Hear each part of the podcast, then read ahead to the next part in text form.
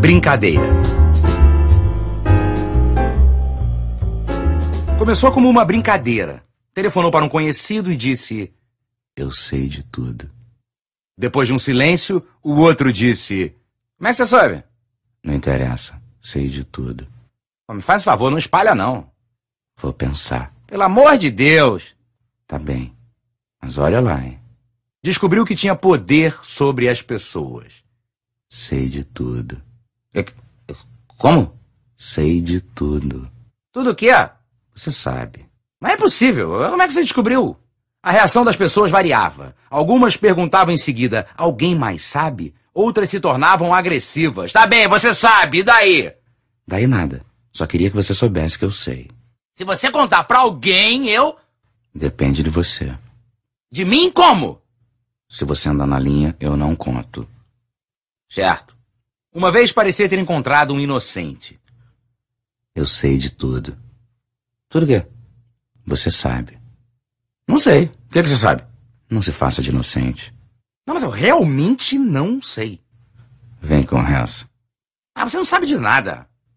Ah, quer dizer que existe alguma coisa para saber, mas eu é que não sei o que é. Não existe nada. Olha que eu vou espalhar, hein? Pode espalhar que é mentira. Como é que você sabe que eu vou espalhar? Qualquer coisa que você espalhar será mentira. Tá bem, vou espalhar. Mas dali a pouco veio um telefonema. Escuta, eu, eu tive pensando melhor aqui. Não espalha nada sobre aquilo, não? Aquilo o quê? Ah, você sabe. Passou a ser temido e respeitado. Volta e meia, alguém se aproximava dele e sussurrava. Você contou para alguém? Ainda não.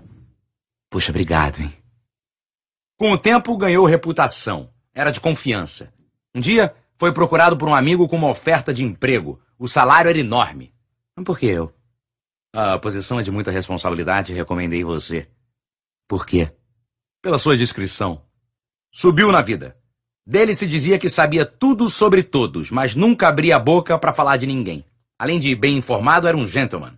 Até que recebeu um telefonema. Uma voz misteriosa que disse: Sei de tudo.